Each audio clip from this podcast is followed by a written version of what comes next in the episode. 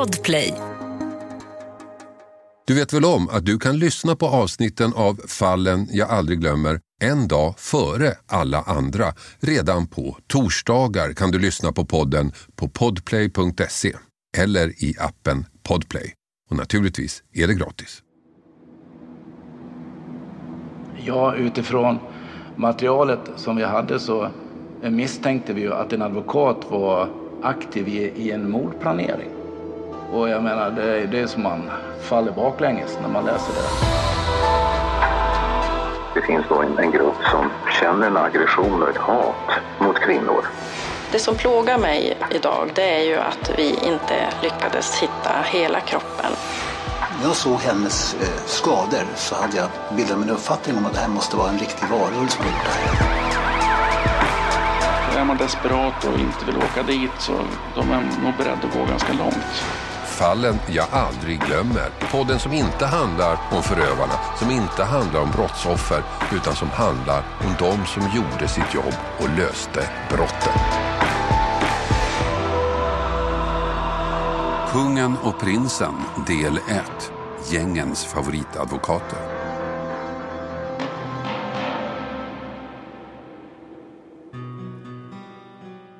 Den historien jag nu ska berätta är intressant ur flera olika aspekter.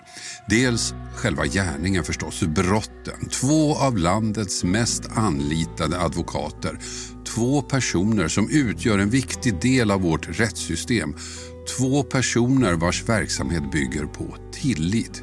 Tillit från deras klienter men också från rättsapparaten. Systemet bygger på att de skyddar sina klienter men att de gör det på ett lagligt och korrekt sätt. Det gjorde inte de här två advokaterna. De bröt sekretessen. Men det räckte inte. De gick betydligt längre än så. De hjälpte sina klienter att utföra brott. Planera mord, utföra narkotikabrott. De kallades kungen och prinsen för att de var så framgångsrika. De var ju faktiskt två av de mest anlitade advokaterna i landet. Nu är deras karriärer krossade. Inte bara har de blivit av med sina advokattitlar, de sitter också i fängelse. Kungen fick sex år för medhjälp till stämpling till mord. Prinsen fick fyra år för medhjälp till narkotikabrott och brott mot yppandeförbudet. Och bara det gör det här till ett av de märkligaste fallen jag hört talas om. Men det finns ännu en aspekt som också är väldigt intressant. Nämligen utredningen, polisens arbete.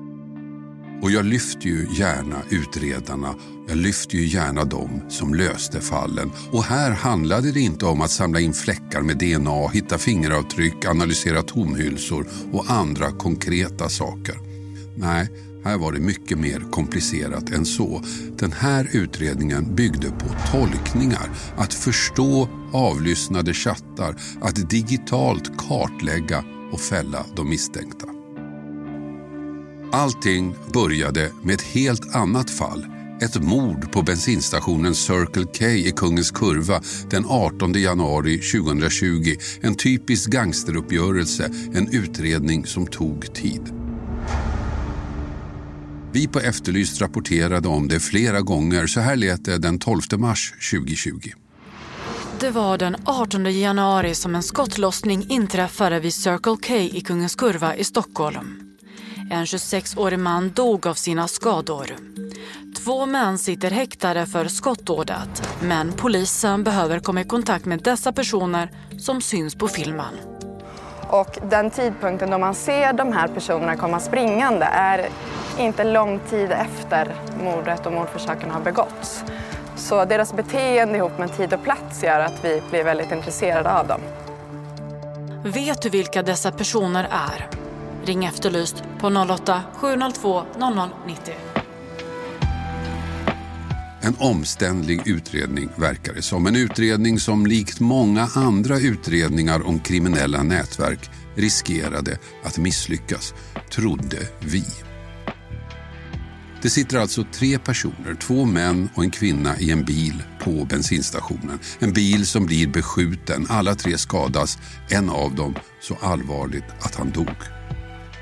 Men, misstänkte polisen, det var inte han som var måltavlan. Det var den andra mannen, ledaren för det kriminella gänget Vårbynätverket. Och vi på Efterlyst fick alltså förfrågan att efterlysa tre män som sett springa från platsen. Ganska vaga signalement, vilket fick oss att misstänka att utredningen inte gick så bra. Men vi hade fel. För vad vi inte kände till det var att det här var den första mordutredningen där polisen hade tillgång till Encrochat, alltså den krypterade mobiltjänsten som kriminella använde och som vid den här tiden knäckts av den franska polisen. Så utredarna fick tillgång till materialet som hade stort bevisvärde och som ledde till att en man greps. Men bland chattkonversationerna hittade polisen något märkligt. Det verkade som om mannens advokat läckt uppgifter till sin klient. Sekretessbelagda uppgifter. Uppgifter om vilka bevis som fanns. Råd om hur klienten skulle få bekanta att ta på sig vissa saker och annat som en advokat inte får göra. Åklagaren vänder sig då till tingsrätten för att få bort advokaten men det behövs inte. Han säger själv upp sig från uppdraget och han blir senare utesluten ur advokatsamfundet. Men han klarar sig från några rättsliga påföljder, tror han. Men rättvisan kommer att hinna ikapp. Den 17 oktober så döms den gripte mannen för mordet på bensinstationen. Mer än ett år efter händelsen får han livstidsfängelse av Svea hovrätt och där slutar den historien. Men den andra, den som det här avsnittet handlar om, den börjar där. Den om advokaterna, kungen och prinsen. Mordutredarna som haft Encro-materialet från Circle K-mordet tyckte att det fanns mer att hämta, att andra mystiska chattar tydde på att i alla fall en advokat hade gjort mer än vad som blev känt tidigare. Materialet måste gås igenom och analyseras och det uppdraget går till regionala utredningsenheten för grova brott i Stockholm där Lasse Bröms är ansvarig. Vårt uppdrag var ju att eh, se om vi kunde identifiera några av de här personerna som låg bakom de här Encro-aliaserna och i det här fallet då aliaset eh, Literal Beetle. Ja, det fanns alltså ett alias i chattkonversationen som var intressant, nämligen Literal Beetle. Det aliaset verkar dölja en advokat, eller kanske flera som använder sig av samma alias. Uppdraget till Lasse Bröms grupp var helt enkelt att identifiera aliaset, att ta reda på vem som låg bakom. Min grupp är lite speciell så tillvida att den består av utredare, ordinarie utredare, analytiker plus att jag har tio stycken pensionerade grova våldsbrottsutredare i min grupp. En grupp bland annat bestående av silvervargar, det vill säga poliser som egentligen pensionerat sig men som jobbar vidare med specifika ärenden där polisens andra resurser inte räcker till. Men gruppen består också av en ny typ av utredare. Unga människor med specialkompetens utan att ha en polisiär utbildning. Det blir lite sportmetaforer så här, men special teams vet ju alla liksom. När man ska spela powerplay eller boxplay då toppar man laget. Och eh, de här två juvelerna som sitter i soffan framför mig här nu, det är liksom har ju varit spjutspetsen i våran utredning. Jag har haft två fantastiska förhörsledare i Sten-Åke och Mona som tillsammans höll på att säga har 200 års erfarenhet, men jätteduktiga. Men att få in den här specialkompetensen inom polisen, nu säger jag unga civilanställda med expertkunskaper, gör ju att vi blir nästan oslagbara för att sticka ut hakan lite grann. Det har varit ett helt fantastiskt arbete att jobba tillsammans med de här.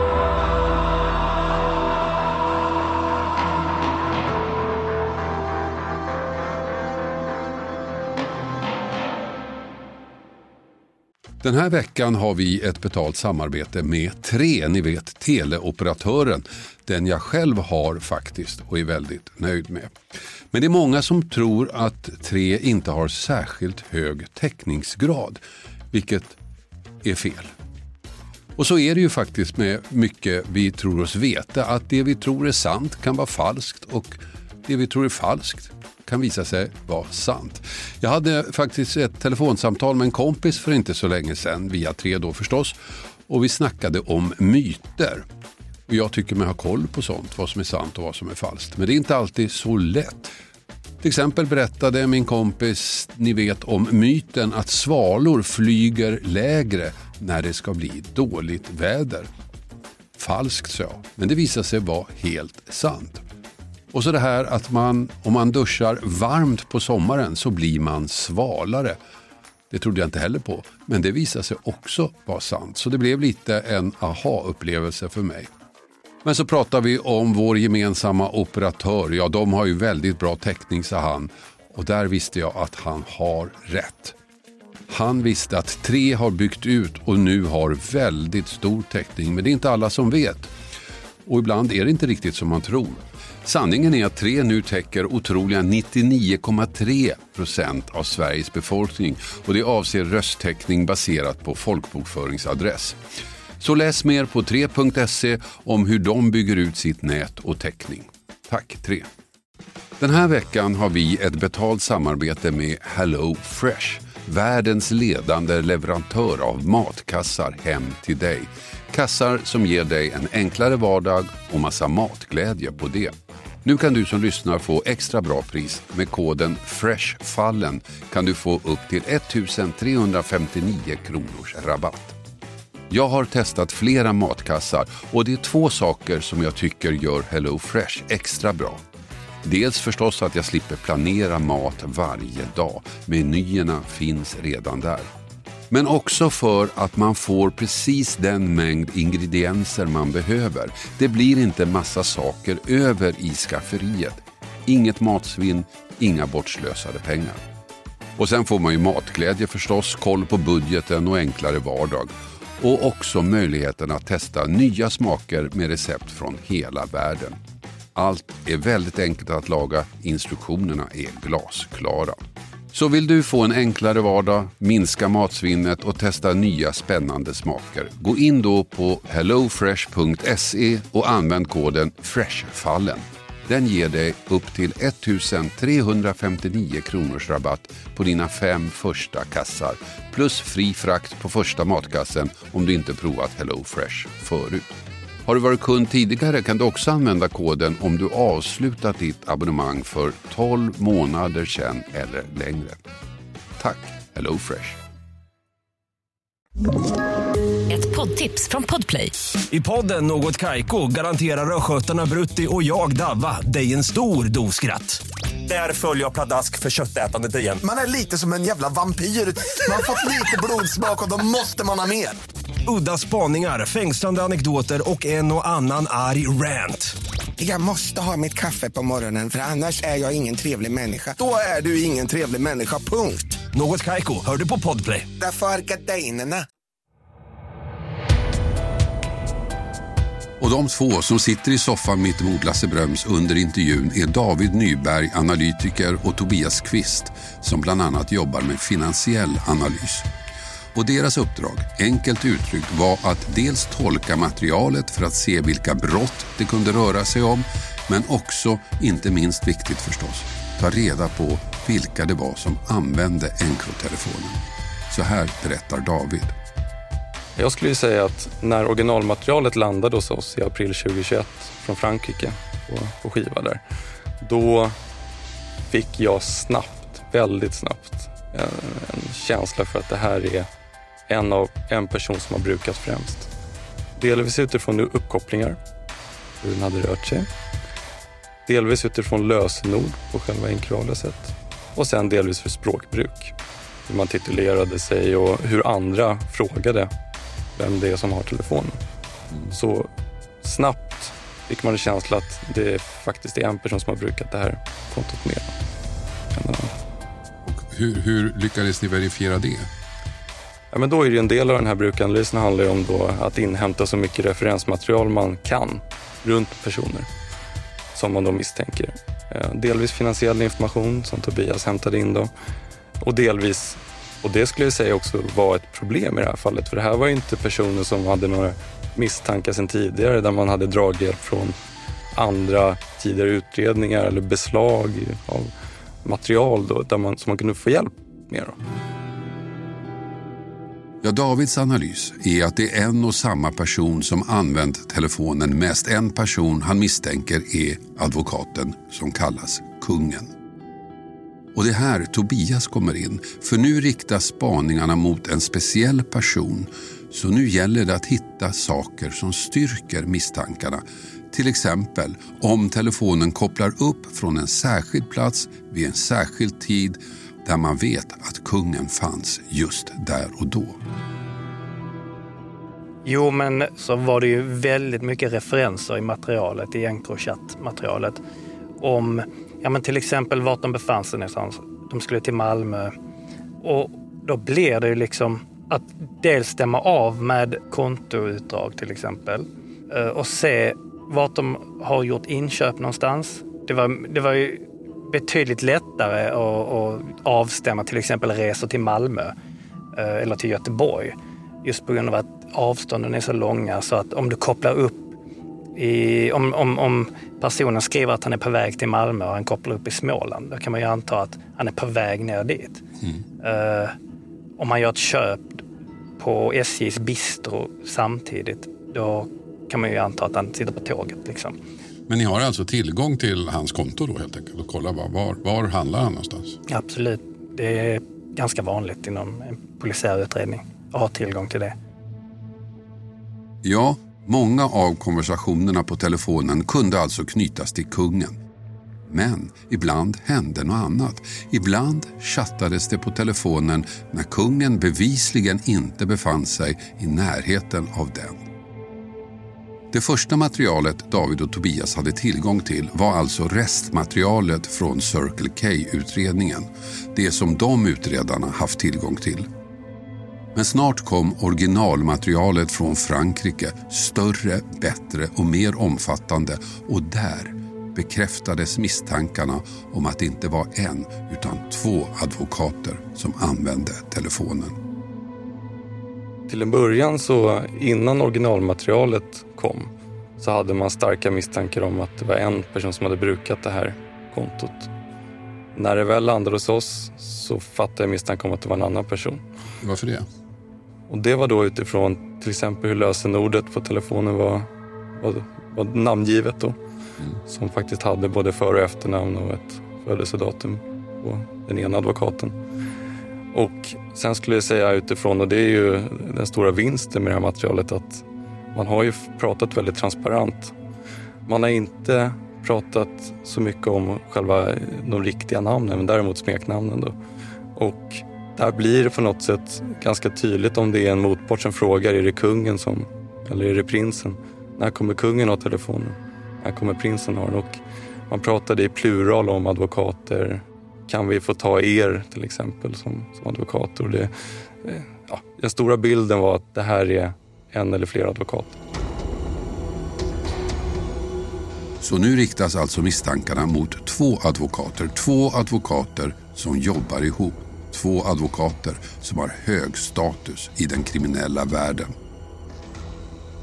En av svårigheterna som utredarna stötte på var ju att förstå vad som egentligen skrevs i chattarna för språket var ganska speciellt till exempel kaniner istället för att prata om en miljon kronor och liknande.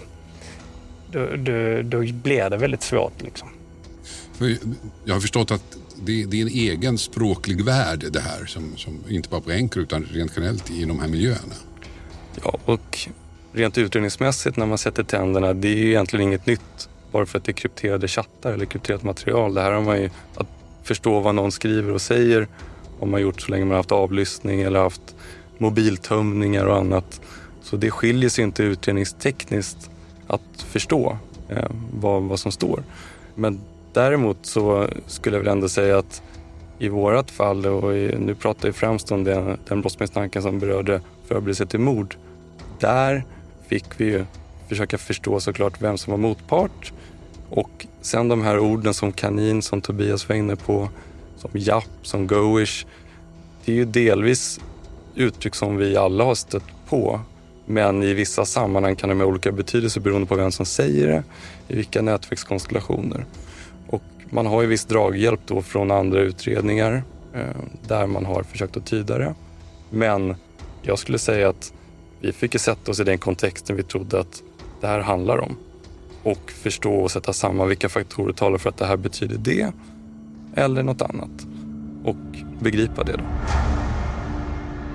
Och ju mer materialet analyserades, desto värre blev det. Det handlade inte bara om att gå över gränserna för att juridiskt hjälpa sina klienter. Nej, det var större än så. Ja, utifrån materialet som vi hade så kunde vi faktiskt se att eh, då misstänkte vi ju att en advokat var aktiv i, i en mordplanering. Och jag menar, det, det är som man faller baklänges när man läser det. Ja, det handlade alltså inte bara om brott mot yppandeförbudet, det vill säga att säga saker till klienten som egentligen var sekretessbelagda. Nej, det gick längre. Det handlade om att hjälpa till vid narkotikabrott. Och det värsta av allt, att hjälpa en av klienterna att få sin fiende dödad. Att hjälpa till med ett mord helt enkelt. Man såg ju väldigt tidigt i de här Encrochattarna att utöver att faktiskt planera mord så pratar man ju även om eh, ersättning för eh, mordplanerna. Och någonting man ska komma ihåg det är att just på grund av att Encrochat har varit krypterad så har de ändå varit väldigt frispråkiga, de kriminella, i hur de beskriver mordplaner eller hur de beskriver kriminella planer rent generellt.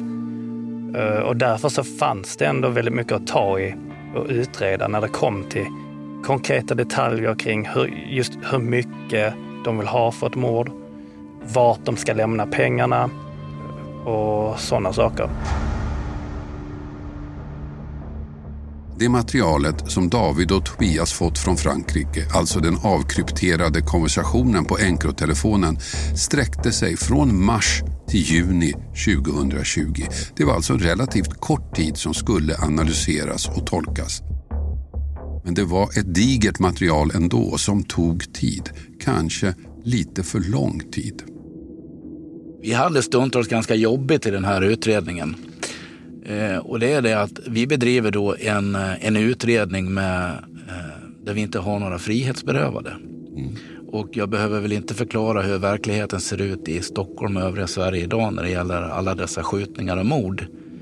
Det är det att vi får ju ögonen på oss. Hur länge ska ni sitta och hålla på med det här och liksom inte komma vidare?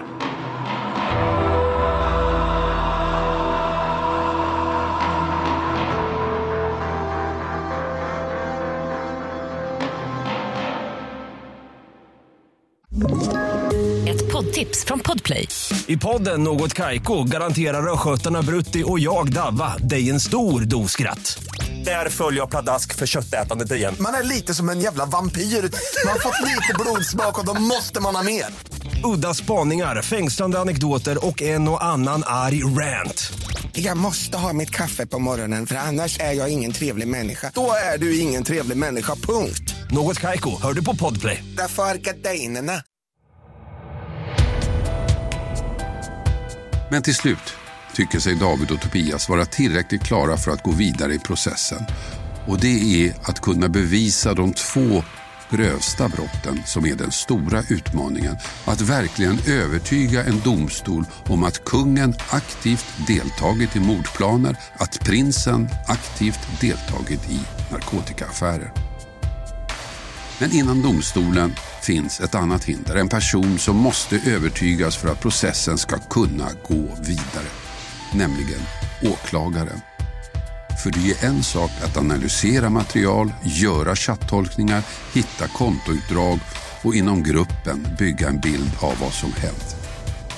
En annan sak är att berätta om det, förklara det för någon som inte varit med, övertyga om att här finns bevisen. Jag kan säga att vi upplevde viss eh, svårighet när det kom till att, för det var ett väldigt, väldigt omfattande material. Och det uppstod förmedlingsproblematik i vissa avseenden när det kom till att eh, det var ett fåtal personer som satt med kunskap om materialet. Och att förmedla det till åklagaren på ett sätt som var förståeligt, som gjorde att eh, man kunde få en, en helhetsbild utan att sitta i hundra timmar med chattmaterialet. Det var ju något som vi diskuterade ganska ofta. Hur framför vi det här till eh, åklagaren på ett sätt som gör att man kan ta ett juridiskt helomfattande beslut eh, som är korrekt. Och det stora var förstås att övertyga åklagaren om mordplanerna, de som egentligen var en tolkning av chatten, där David och Tobias menade att kungen besökt en klient som satt inne på ett högsäkerhetsklassat fängelse, att han fått i uppdrag av sin klient att hitta pengar att betala en lejd mördare med och att advokaten gått med på det. För David och Tobias tyckte att det fanns bevis, men de var ju inte glasklara. Jag skulle säga om vi, om vi återgår till själva brottsrubriceringen förberedelse till mord, som vi faktiskt gick till åtal på. Då. Där var det en stor arbetsprocess för att dels begripa vad som har skett här. Det var så pass fragmentariskt. Vi fick hämta in enkromaterial från andra ställen för att försöka bygga en mer ja, heltäckande bild. Vi hade att göra med personer som satt på en låst anstalt. Det var förhör som skulle ske där inne och vi var tvungna att bedöma uppgifterna hela tiden och värdera kopplat till då det som hade skett ett år innan i en chatt. Så det var ju mycket processande där eh, och det var ganska sent som vi landade i vad det här faktiskt betyder. Även spaningsledaren Lasse Bröm kände att utredningen nu närmar sig punkten där allt skulle avgöras. Skulle åklagaren köpa materialet eller skulle arbetet ha varit förgäves? Vad vi ser i vårt material för att göra det förståeligt för åklagaren som i sin tur då ska gå in med det här i rätten. Eh, det, var, det var tufft ett tag, men eh, vi gav oss aldrig. Men när, när tyckte du att ni kom till en punkt där du kände att nu kan vi gå vidare? Nu, kan vi liksom, nu har vi tillräckligt material för att gå vidare i utredningen. För det är ändå ett tag innan åklagaren... Ja, kanske fel person att ställa frågan till för jag är i regel väldigt, väldigt positiv i, i det mesta. Och eh, det här eh, jobbet som framförallt David och Tobias har gjort i, i samarbete med Mona och Sten-Åke så var jag ganska trygg initialt med det vi fick fram i vår arbetsgrupp. Jag kan inte sätta ett datum på. Men jag kände att det här, det här är bara klart. Så gruppen samlar sig och jobbar fram en presentation. Vi, vi har en process där vi sitter i utredningsgruppen och, och, och bollar. Vi tycker inte lika alltid men vi har olika syn på det. Det är så vi kan driva det framåt. Och sen också när vi börjar närma oss ett åtal att kunna tidigt sitta med åklagare och, och lägga upp en plan och, och, förstå materialet tillsammans. En sakframställan som, som det är här då för åklagaren, det är ju i många gånger ett samarbete, ganska tufft samarbete med utredningsgruppen. Här gäller det först och främst att bygga upp det här persongalleriet. Vilka är de här människorna? Vad har de för enkro-alias? Och hur går de ihop? Vad har de för bakgrunder och hela den här biten?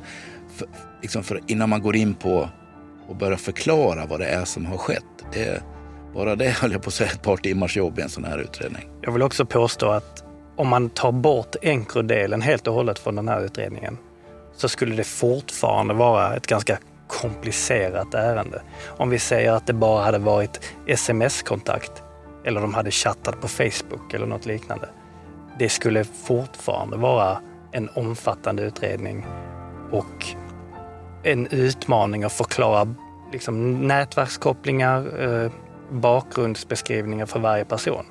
Och om du ovanpå allt det lägger Encro och förklaringen av alias och hur en Encro-mobil fungerar. Det ökar ju liksom dimensionen av komplexitet i, i det pedagogiska med att framhäva. Liksom. I mer än ett år hade de jobbat med utredningen och nu gällde det. Skulle åklagaren tycka att materialet höll, att bevisvärdet var tungt nog? Svaret blev ja. Åklagaren godkände bevismaterialet och beslutade att utredningen skulle gå vidare, att det nu var dags att gripa advokaterna. Och nu går arbetet in i fas två. Nu skulle advokaterna gripas och förhöras. Nu skulle det bli mer som en klassisk brottsutredning. Och i den här fasen händer också något unikt. Något som varken Lasse eller Tobias eller David varit med om tidigare. Något som stärkte åtalet betydligt. Som kanske till och med var avgörande. Det började med en uppgift om en anteckning. En anteckning från ett fängelse. En anteckning av en livstidsdömds uppgifter. Och det, det som är så speciellt med den då, det är en dagboksanteckning som är förd med en vårdare på kriminalvården och eh, eh den intagna. Och där får vi en berättelse. Sen kan vi klä på den berättelsen via uppgifter från Encrochat ett år efter. Så den ger liksom den ger ju en väldigt kraftig styrka åt den här noteringen när vi får det sen i, i vårt Encrochat. Det var ju någonting som man kanske till en början kan slå ner på. Att en livstidsfånge säger vissa saker och vad är tillförlitligheten till det? Det är ju öppet mål kan man tro. Men just det speciella med det som den här livstidsdömde uppgav, det var ju att, som Lasse säger, det stämde så bra överens med det vi såg i Encrochat. Och det var sådana uppgifter som han omöjligen kunde ha fått reda på förutom om, om hans historia stämde. Ja, det kanske mest oväntade vittnet någonsin. Ett vittne som gav utredarna facit. Mer om det i nästa avsnitt av Kungen och prinsen.